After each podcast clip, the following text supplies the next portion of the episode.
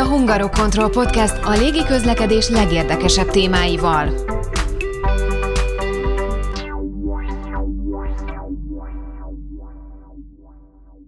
Néhány hete vette kezdetét a 2022-es légiforgalmi irányító tanfolyam, 17 új hallgató vágott bele az izgalmas, kihívásokkal teli képzésbe. Időközben pedig megnyílt a jelentkezés a 2023-as képzésünkre is, akik ezt az életre szóló hivatást választanák maguknak, a karrier.hungarokontroll.hu weboldalon adhatják le jelentkezésüket. A Hungarokontroll podcastban ezúttal két hallgató osztja meg a jelentkezéssel és képzéssel kapcsolatos tapasztalatait. Az adást Barlok Károly szerkeszti, a vágó Huszka Dávid. Kollégáim nevében is köszöntöm a hallgatókat, Bárány Ákos vagyok. Sziasztok! Köszönöm, hogy elvállaltatok ezt a beszélgetést. Elsőként Szilvit kérdezném, hogy hogyan vezetett az útja a Hungarokontrollhoz. Horváth Szilvia vagyok, 26 éves, és második éve vagyok itt a Hungarokontrollnál légiforgalmi irányító képzésem. Úgy jött nekem ez az egész igazából, hogy a középiskola elvégzése után én egyetemre mentem, eltem matematika szak, úgy tetszett is, meg nem is, el is voltam vele, meg nem is, így mindig azt éreztem, hogy újabb kihívásokra vágyom, az utazás iránti vágyból és az egyetemi munkalehetőségekből jött egy olyan, hogy mehettem volna a Bahamákra dolgozni. Viszont az a Covid miatt sajnos nem jött össze. És akkor ott voltam a reptéren, hogy jó, hát mihez is kezdjek, és akkor pont édesapám elküldte nekem ezt a linket, hogy lehetne jelentkezni, és én úgy voltam vele, hogy ez úgy a képességeimnek így talán egészen meg is felel, és úgy voltam vele, hogy kipróbálom magam, és hát szerencsésnek mondhatom magam, mert uh, ugye, mint mondtam, két éve igazából itt vagyok, és még mindig a képzésen, úgyhogy uh, nekem így jött röviden és tömören ez az egész. Marci, téged is szeretnélek megkérni, hogy mutatkozz be röviden. Én uh, Turu Marci vagyok, és idén kezdtem szeptemberben légiforgalmi irányító hallgatóként itt a Hungarokontrollnál. Korábban pilóta szerettem volna lenni, de aztán mégis az egyetem mellett döntöttem én is, és a Corvinus Egyetemnek a nemzetközi gazdálkodás szakát végeztem el. Emellett cserkészkedtem, és itt is volt lehetőségem jobban belefolyni a repülésbe. Különböző szakágok voltak, például ejtőernyős szakág, én is ennek voltam a tagja, több ugrásom is volt, és így kerültem még közelebb a repülés világához. Ezért volt egyébként a vágyam az is, hogy pilóta legyek. Majd az egyetem során én passziváltattam egy fél évet, Mexikóba mentem, ott volt lehetőségem utazni és megismerni különböző területeket. Aztán visszajöttem, és az egyetem elvégzésével párhuzamosan láttam azt, hogy a Hungarokontroll légiforgalmi irányító képzést hirdet, és ekkor jelentkeztem. Ennek több oka is van. Korábban láttam már, hogy a FIS tesztek azok mennyire misztikusak, mennyire nehezek, és már korábban is kacérkodtam a gondolattal, hogy megpróbáljam ezeket, hiszen ezek olyan tesztek, amik a kiválasztás mérföldkövei, és egyszer lehet csak megpróbálni őket ami nagyon izgalmasnak hangzott számomra, illetve a munkakör is nagyon érdekesnek, kihívásokkal telinek hangzott, úgyhogy megpróbáltam, és most itt vagyok. Szilvi, honnan jött az elhatározás, hogy belevágj ebbe? Hasonlóan Marci az egyébként, amikor ezt a linket megkaptam, akkor így elkezdtem utána nézni részletesebben a dolgoknak, mivel a reptéren dolgoztam, ezért ott volt a torony, tehát hogy már korábban is volt bizonyos képem róla, hogy akkor ez micsoda is, viszont akkor még ugye ez egy ilyen nagyon felületes tudás volt. Amikor megkaptam ezt a linket, és ott nagyon részletesen le volt írva ez az egész kiválasztási folyamat, hogy miket kell teljesíteni, milyen nehéz, akkor én ezt úgy éreztem, hogy ez egy nagyon-nagyon jó kihívás, és ahogy utána néztem, hogy pontosan mit is csinál egy légiforgalmi irányító, nekem nagyon-nagyon megtetszett. Úgy voltam vele, hogy olyan képességek kellenek ide, amik reméltem, hogy bennem is megvannak, de legalábbis úgy nagyon testezállónak éreztem az egészet, úgy voltam vele, hogy egy próbát mindenképpen megér, mert akiben van egy ilyes fajta érdeklődés, kíváncsi, hogy meddig jut el. Úgyhogy számomra ez volt az, ami így ezt a szikrát meghozta, hogy nem is tudom, hogy mondjam, milyen isteni beavatkozás volt, mert én nem ugye a jelentkezésnek a legutolsó napján jelentkeztem. És nekem rövid időn belül ugye jött a fiszt, egy nagyon izgatott voltam, ú, hát ezt ilyen gyorsan ki tudom próbálni, és milyen izgalmas az egész, úgyhogy nekem így ez hozta meg ezt a lendületet az egészhez. Mutassuk be röviden a hallgatóknak a jelentkezés folyamatát. Marci, viszonylag frissek az élményeid, úgyhogy ezért elsőként téged kérdeznélek erről. Igen, valóban így van, még egészen friss az élmény. Úgy gondolom, hogy akit kicsit is érdekel az a kihívás, hogy megpróbálja ezt a FIS-tesztet, vagy kicsit is érdekel a légiforgalom, a repülés, annak mindenképpen érdemes megpróbálnia. A Hungar Control lehet jelentkezni, és a jelentkezés után egy meghívást kapnak a jelöltek az első kiválasztási pontra, ez a FIST 1-es teszt. Itt olyan alapkészségeket mér a teszt, amelyek nehezen vagy nem fejleszthetőek, és itt már van egy olyan lemorzsolódás, ami alapján kiderülhet, hogy ez a pálya valakinek való vagy nem. Azok, akik sikeresen teljesítik a FIST 1 tesztet, tovább kerülnek a FIST 2 tesztre. Ez ugyanilyen jellegű, mint a FIST 1, egyszer lehet próbálkozni, ugyanis, hogyha sikertelen a teszt, akkor többet ezzel nem lehet próbálkozni. Viszont ez már olyan feladatokat tartalmaz, amik jobban kapcsolódnak a légiforgalmi irányításhoz. Ha valaki ezt is sikerrel teljesítette, akkor különböző egyéb állomások vannak, orvosi vizsgálat, illetve attól függően, hogy hogy teljesített a FIST teszteken, egy assessment centerre is behívásra kerülhet, ahol több jelöltel együtt kell egy napot a hungarokontrollnál történnie, és itt különböző feladatok alapján nézik meg az értékelőbizottság tagjai azt, hogy ő alkalmas-e arra, hogy megkezdje a légiforgalmi irányító képzést. Hogyha ezt a lépcsőfokot is sikerrel vette, akkor pedig foglalkoztatói ajánlatot kap a jelölt a hungarokontrolltól, és megkezdheti a légiforgalmi irányító képzését.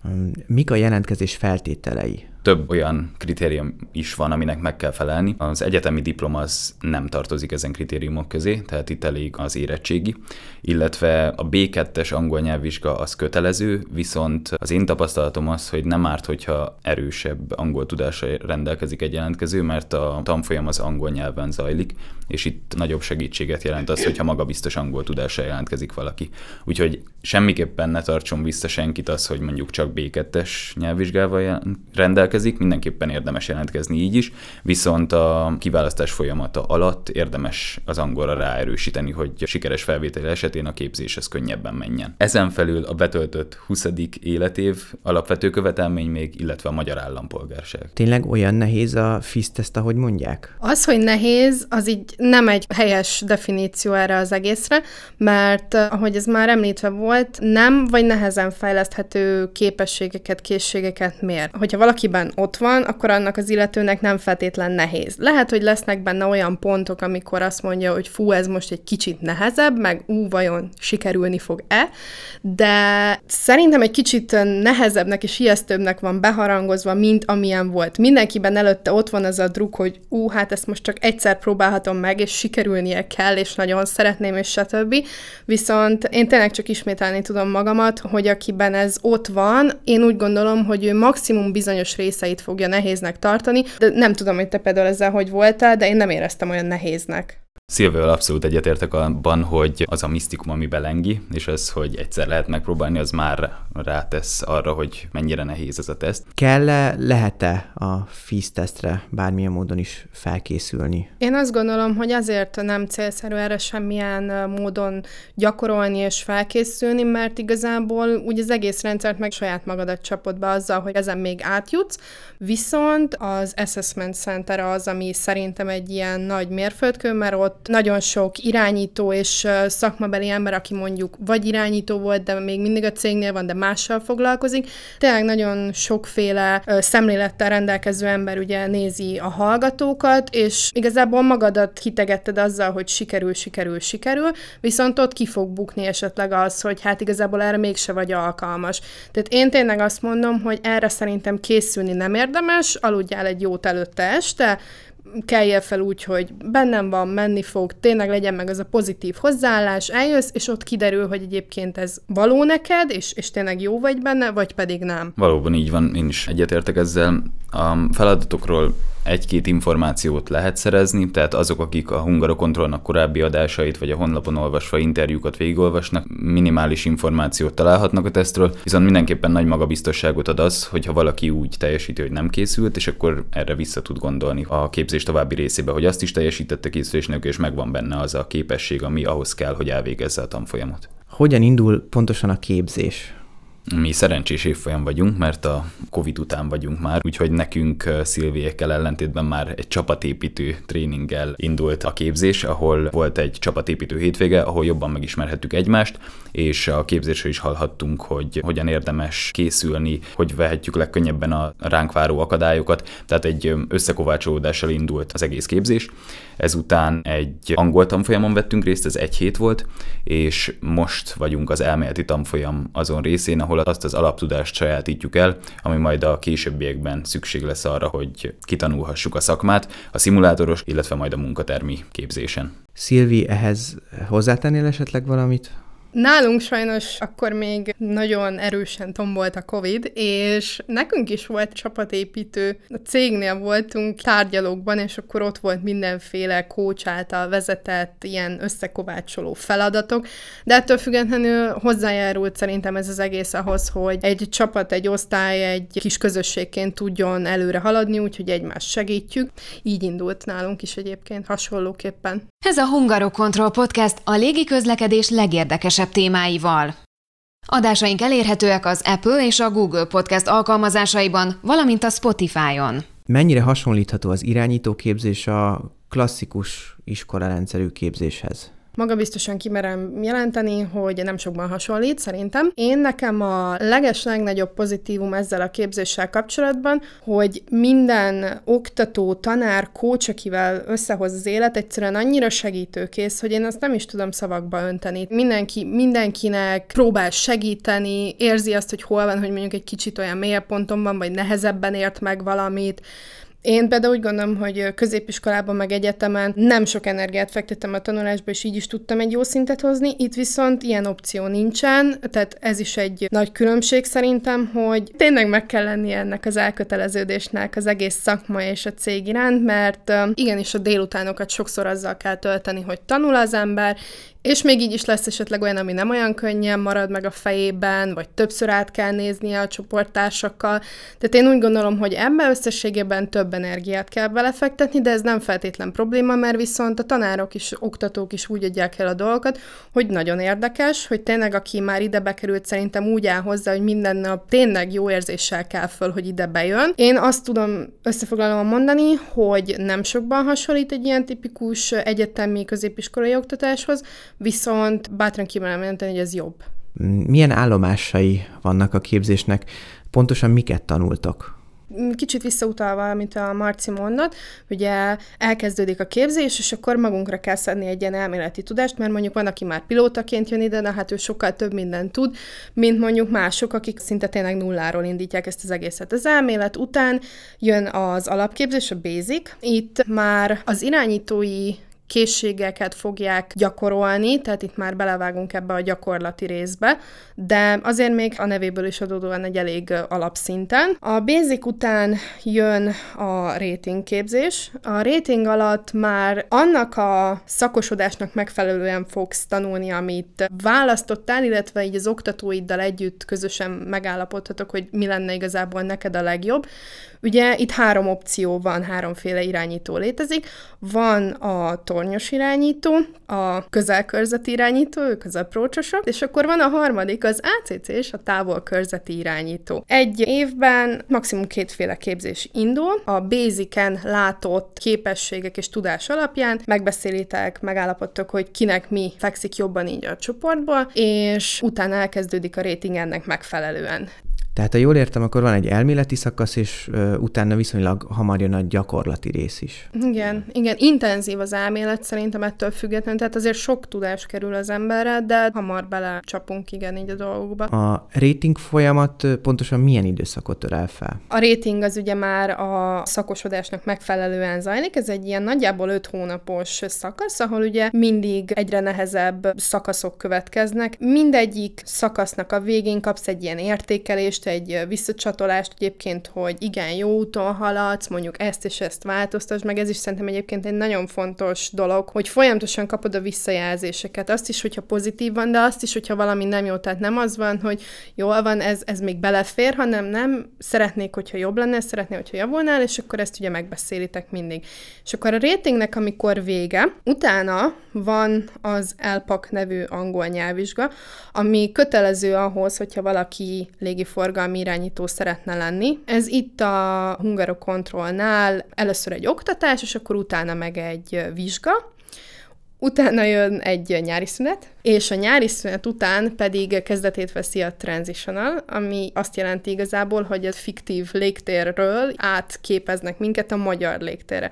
Na most ez is nyilván elméleti oktatással kezdődik, mert nem ismered a magyar légteret. Megmutatják, hogy hogy kell majd a munkateremben lévő rendszereket is használni, és, és tényleg mindent is Ádámtól és Évától részletesen nagyon jól elmagyaráznak. Tanulni is kell nyilván ettől függetlenül nagyon sok elméletet ehhez, és akkor, hogyha vége van ennek az úgynevezett transitional szakasznak, akkor kezdődik a pre-OGT, ami a pre-on-the-job training, tehát ez egy olyan szakasz, ami még mindig szimulátorban történik, de olyan feladatok, gyakorlatok vannak és élethelyzetek, ami ténylegesen megtörtént a magyar légtérben valamikor, és ezek vannak ugye leszimulálva, és mi ezeket fogjuk napról napra teljesíteni, remélhetőleg, és meglépni ezeket a szinteket. Ez a szakasz fog szintén egy pár hónapot tartani, szintén ilyen öt hónapot, és hogyha ezt valaki sikeresen teljesíti, akkor tud on-the-job tréningre menni, ami már a munkateremben levő gyakorlatozás, ugyanúgy, ahogy a már szakszolgálati engedéllyel rendelkező irányítók járnak dolgozni, te is bejársz a csoportodba,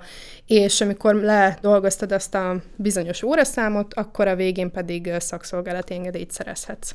És onnantól kezdve hivatalosan is légiforgalmi irányító vagy. Pontosan. Ha jól sejtem, akkor sokat változott a légiforgalmi irányító szakmáról alkotott kép a fejedben a képzés elkezdésével.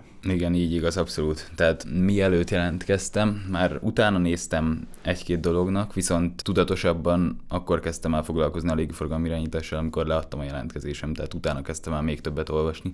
És előtte az sem volt teljesen tiszta, hogy háromfajta irányító van. Tehát ez, hogy van torony, közelkörzeti és távolkörzeti irányító, ez nem volt teljesen tiszta számomra. Alapvetően azért az emberek fejében, az enyémben is így volt, hogy toronyba ülnek az irányítók, és akkor ők mondják meg, hogy mit csináljanak a gépek, de ez abszolút nem így van. Ez egy csap csapatmunka. És egyébként picit az oktatásra visszautalva, nekem az különösen szimpatikus, hogy odáig, hogy valaki jelentkezik a képzésre, odáig azért egy kicsit verseny van, mert ugye kevés embert vesznek föl, viszont onnantól kezdve, hogy valakit fölvettek, mindenkinek az az érdeke, hogy akit felvettek, az elvégezze ezt a tanfolyamot. Itt a tanfolyamon belül már nincs versengés, segítjük egymást. Ezt az oktatók is súlykolják, meg mi is érezzük, hogy segítsük egymást azért, hogy ahogy 17-en elkezdtük, úgy 17-en be is fejezzük. A szakszolgálati engedély megszerzése után együtt dolgoznak a képzésben résztvevő hallgatók? Öt csoport van a Hungarokontrollnál ától eig, és ezt majd így az idő és a képzés előre haladtával, ahogy egyre több oktatóval, akik ugye csoportban dolgozó irányítók találkoztok, így közösen kialakul az a kép, hogy melyik környezetben van az, ami rád is a legjobban passzol és illik a te személyiségedhez, mert azért nyilván van, aki másképp dolgozik, közösen hoztok egy döntést, hogy akkor végül is melyik csoportban fogsz dolgozni onnantól kezdve. Marci már megválaszolta ezt a kérdést, ezért most Szilvi hozzád fordulok, hogy hogyan változott a te szakmáról alkotott képed? Hát nagyon hasonló, Marció. Mint ahogy már említettem, a reptéren dolgoztam, és néztem a tornyot, nekem is az a kép volt a fejemben, hogy a toronyban irányítanak az emberek. Szerintem összességében az is nagyon elmondható, hogy mindenféle külső információból már az ember sejtheti, hogy ez tényleg egy milyen komoly és nehéz munka, és én úgy gondolom, hogy tényleg minden irányító előtt le a kalappal, és meg kell őket becsülni, mert vannak tényleg olyan napok, forgalmak, bár én még nem vagyok ott, de azért látom, hallom, el tudom képzelni, hogy tényleg vannak olyanok, amikor elképesztő, hogy milyen képességeknek, koncentrációnak és mindennek meg kell lennie ahhoz, hogy így és ilyen forgalmat, ilyen mértékű forgalmat ilyen biztonságosan le tudjanak hozni, úgyhogy én tényleg úgy gondolom, hogy le a kalappal előttük. Valóban egy igazi csapatmunka, ahogyan valamelyik kötök az előbb említette. Mielőtt befejeznénk a beszélgetést, kérlek mondjatok egy-egy buzdító mondatot azoknak, akik most kacérkodnak a gondolattal, hogy jelentkeznek a képzésre. Miért ajánljátok a jelentkezést? Mindenképpen ajánlom a jelentkezést azoknak, akik szeretik a kihívást, szeretik az olyan munkakört, ahol felelősséget kell vállalniuk, és valaha is érdekelte őket az, hogy milyen a FIS teszt Szilvi? Azoknak tudnám ezt az egész kiválasztási folyamatot és képzést ajánlani, akikben megvan az, hogy valamilyen kihívást szeretnének az életükben magukénak tudni hosszú távon. Nem elégszenek meg azzal, hogy mondjuk elmennek egy tipikus irodista munkára, hanem szeretnének egy kicsit többet magukból kihozni, mert ez tényleg én úgy gondolom, hogy egy olyan munka, ami hosszú éveken keresztül mindenféle képességedet szinten fogja tartani, és egyébként az se egy utolsó dolog, hogy szerintem a Hungarokontroll azért így Magyarországon egy nagyon, nagyon magas színvonal színvonalú cég mindenféle szempontból. Úgyhogy, ha valaki egy ilyen helyen szeretne dolgozni, akkor én csak is ajánlani tudom a hungarokontrollt és a légiforgalmi irányító szakmát. Szilvi, Marci, nagyon szépen köszönöm, hogy jöttetek. Aki kedvet kapott, az a karrier.hungarokontroll.hu weboldalon megtalálja a jelentkezés részleteit. Köszönjük, hogy velünk voltatok, sziasztok! Ennyi fért mai műsorunkba. Kövessétek a Hungarokontrollt a közösségi médiában is. Hungarokontroll iránytű a repülésben.